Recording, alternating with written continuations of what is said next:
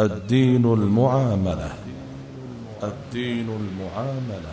الدين المعاملة برنامج يبين المنهج الشرعي في تعامل الناس مع بعضهم. البرنامج من إعداد وتقديم الشيخ الدكتور عبد العزيز بن فوزان الفوزان. البرنامج من تنفيذ جمعان الجمعان. بسم الله الرحمن الرحيم. الحمد لله رب العالمين، والصلاة والسلام على عبده ورسوله نبينا محمد وعلى آله وصحبه أجمعين. مستمعي الكرام، سلام الله عليكم ورحمته وبركاته. كان حديثنا في الحلقة الماضية عن قوة الأخوة الإسلامية، وختمنا الحديث عن حال المهاجرين والأنصار.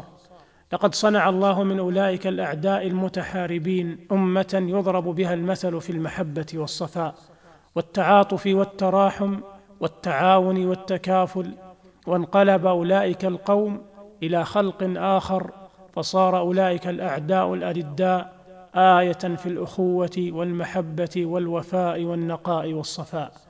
لقد كان المهاجر الذي يترك أهله وأرضه في مكة فرارا بدينه يجد أمامه الأنصار في مدينة طيبة الطيبة ينتظرون قدومه بغاية الشوق، ويستقبلونه بخالص المحبة والسرور، وما كانت لهم به سابق معرفة ولا قديم صلة، وما تربطهم به وشيجة من قرابة أو مصاهرة أو مصلحة دنيوية ومنفعة عاجلة، وإنما هي الأخوة الصادقة في الله ولله عز وجل، هي التي جعلتهم يحنون إليه ويحدبون عليه ويعتبرونه جزءاً من أنفسهم وشقيقاً لأرواحهم.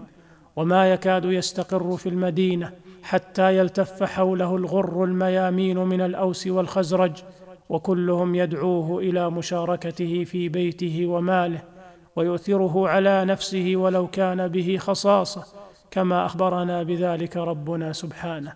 قال أنس بن مالك رضي الله عنه: لما قدم النبي صلى الله عليه وسلم المدينة أتاه المهاجرون فقالوا: يا رسول الله، ما رأينا قوما أبذل من كثير ولا أحسن مواساة من قليل من قوم نزلنا بين أظهرهم، لقد كفونا المؤونة وأشركونا في المهنة، حتى لقد خفنا أن يذهبوا بالأجر كله.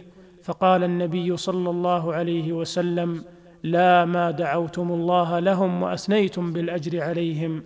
رواه النسائي والترمذي وأحمد، وصححه الترمذي والألباني. ويقول الله تعالى مذكرا بهذه الحقيقة وممتنا على عباده بهذه النعمة العظيمة: وإن يريدوا أن يخدعوك فإن حسبك الله، هو الذي أيدك بنصره وبالمؤمنين، وألف بين قلوبهم، لو أنفقت ما في الأرض جميعا ما ألفت بين قلوبهم، ولكن الله ألف بينهم، إنه عزيز حكيم. قال أبو السعود: وألف بين قلوبهم، مع ما كان بينهم قبل ذلك من العصبية والضغينة والتهالك على الانتقام، بحيث لا يكاد يأتلف فيهم قلبان، حتى صاروا بتوفيقه تعالى كنفس واحدة، وهذا من أبهر معجزاته صلى الله عليه وسلم. انتهى كلامه. نعم، لقد وقعت المعجزة التي لا يقدر عليها إلا الله، والتي لا تصنعها إلا هذه العقيدة، فاستحالت هذه القلوب النافرة وهذه الطباع الشموس إلى هذه الكتلة المتراصة المتآخية. إن هذه العقيدة عجيبة فعلا، إنها حين تخالط القلوب تستحيل إلى مزاج من الحب والألفة ومودات القلوب، التي تلين جاسيها وترقق حواشيها وتندي جفافها، وتربط بينها برباط وثيق عميق رفيق. فإذا نظرة العين ولمسة اليد ونطق الجارحة وخفقة القلب ترانيم من التعارف والتعاطف والولاء والتناصر والسماحة والهوادة، لا يعرف سرها إلا من ألف بين هذه القلوب، ولا تعرف مذاقها إلا هذه القلوب المؤمنة الصادقة. لقد سافرت إلى بلاد كثيرة غير إسلامية، فما وجدت والله أخوة أوثق ولا محبة أصدق ولا علاقة أعمق من أخوة ومحبة وعلاقة دينية تربط المسلمين بعضهم ببعض، بمجرد أن تقع عينك على مسلم في تلك البلاد غير المسلمة تجد قلبك يخفق بالحب له والحفاوة به والميل إليه والأنس والفرح برؤيته، وتجده يبادلك الشعور بمثله ويسلم عليك بحرارة ويبتسم لك بصدق وكأنك تعرفه منذ سنوات طويلة. وهذا مصداق قول نبينا صلى الله عليه وسلم: الأرواح جنود مجندة، ما تعارف منها ائتلف وما تناكر منها اختلف. إنه لا يمكن أن يجمع القلوب إلا أخوة في الله تتضاءل أمامه الأطماع الشخصية والرايات العنصرية، وتتهاوى بجانبها الدعوات القومية والعرقية والوطنية والإقليمية. قال نهار بن توسعة: أبي الإسلام لا أب لي سواه، إذا افتخروا بقيس أو تميم. ويقول الآخر: ولست أدري سوى الإسلام لي وطنا، الشام فيه ووادي النيل سياني، وحيثما ذكر اسم الله في بلد عددت ذاك الحمى من صلب أوطاني. ولهذا كان الواجب على كل مسلم أن يحب إخوانه المسلمين ويواليهم وينصح لهم ويسعى في نصرتهم ومواساتهم مهما تباعدت أوطانهم ونأت ديارهم واختلفت أجناسهم وأعراقهم وتباينت ألسنتهم وألوانهم. وأصل الإيمان أن تحب الله عز وجل، وأن تحب كل ما يحبه الله من الأشخاص والأحوال والأماكن والأزمان، وأن تبغض ما يبغضه الله من ذلك. فالمؤمن يوالي أولياء الله ويعادي أعداءه، وأولياء الله هم المتقون، فكل المسلمين أولياء الله وأحباؤه، كما قال الله: ألا إن أولياء الله لا خوف عليهم ولا هم يحزنون الذين آمنوا وكانوا يتقون. وقال: والله ولي المؤمنين، أي كل المؤمنين. وقال: الله ولي الذين آمنوا يخرجهم من الظلمات إلى النور. وقال سبحانه: ذلك بأن الله مولى الذين آمنوا وأن الكافرين لا مولى لهم. وتقوى هذه الولاية وتضعف بحسب قوة الإيمان وضعفه، فمن كان لله أتقى كانت ولاية الله له أتم وأقوى.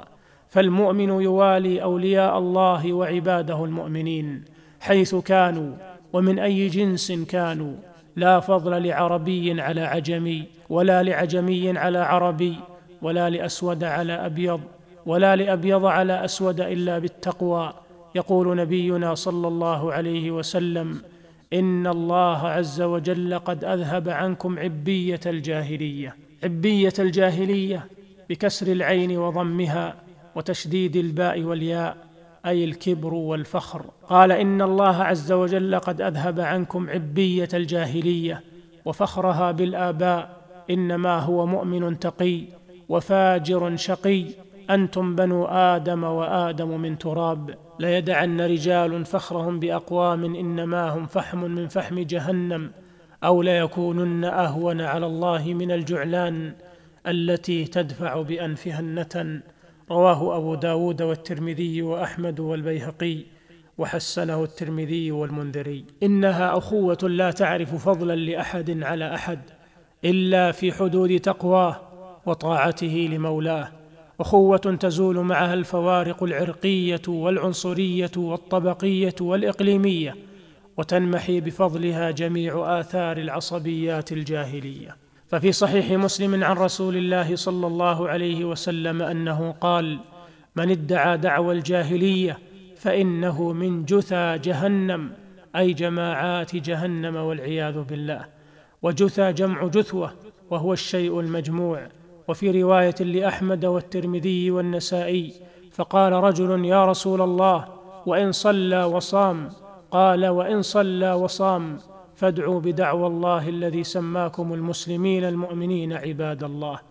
وأخرج البخاري عنه عليه الصلاة والسلام أنه قال: أبغض الناس إلى الله ثلاثة، وذكر منهم: ومبتغ في الإسلام سنة الجاهلية، ومن سنة الجاهلية ودعاواها الباطلة العصبية القبلية والحمية التي تحمل على الظلم والعدوان وانتهاك حقوق الآخرين وبخسهم أشياءهم. ويقول عليه الصلاة والسلام: ليس منا من دعا إلى عصبية، وليس منا من قاتل على عصبية، وليس منا من مات على عصبية.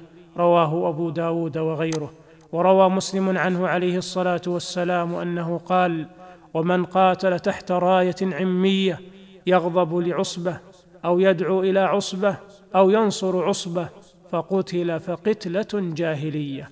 ويقول أيضا: لينتهين أقوام يفتخرون بآبائهم الذين ماتوا، أو ليكونن أهون على الله من الجعل الذي يدهده الخراء بأنفه. رواه أحمد وابن حبان بإسناد صحيح. فلا يجوز لك أيها المسلم أن تحتقر مسلما وتقصر في حقه لأنه عجمي وأنت عربي، أو لأنه فقير وأنت غني، أو لأنه دميم وأنت جميل، أو لأنه من بلد غير بلدك، أو لأنه عامل أو خادم عندك. فرب حبشي أزكى عند الله من 1000 قرشي، ورب أشعث أغبر قليل ذات اليد أكرم على الله ممن يملك جمال يوسف ومال قارون وملك سليمان. قال ربنا سبحانه: يا أيها الناس إنا خلقناكم من ذكر وأنثى وجعلناكم شعوبا وقبائل لتعارفوا إن أكرمكم عند الله أتقاكم إن الله عليم خبير. فميزان التفاضل بين الناس هو التقوى، فمن كان لله أتقى كان عند الله أرفع وأسمى. والله تعالى لا ينظر إلى الصور والأشكال، ولكنه ينظر إلى القلوب والأعمال، كما قال صلى الله عليه وسلم: إن الله لا ينظر إلى صوركم وأجسادكم، ولكن ينظر إلى قلوبكم وأعمالكم. وقال أيضا: رب أشعث أغبر مدفوع بالأبواب لو أقسم على الله لأبره. وفي رواية للترمذي: كم من أشعث أغبر ذي طمرين لا يؤبه له لو أقسم على الله لأبره، منهم البراء بن مالك. والحديث رواه الإمام مسلم. ومما يحسن إيراده هنا ما ينسب إلى أمير المؤمنين علي بن أبي طالب رضي الله عنه، ورأيت من ينسبه للإمام الشافعي رحمه الله، حيث يقول: الناس من جهة التمثال أكفاء، أبوهم آدم والأم حواء، نفس كنفس وأرواح مشاكلة، وأعظم خلقت فيهم وأعضاء، فإن يكن لهم في أصلهم حسب يفاخرون به فالطين والماء.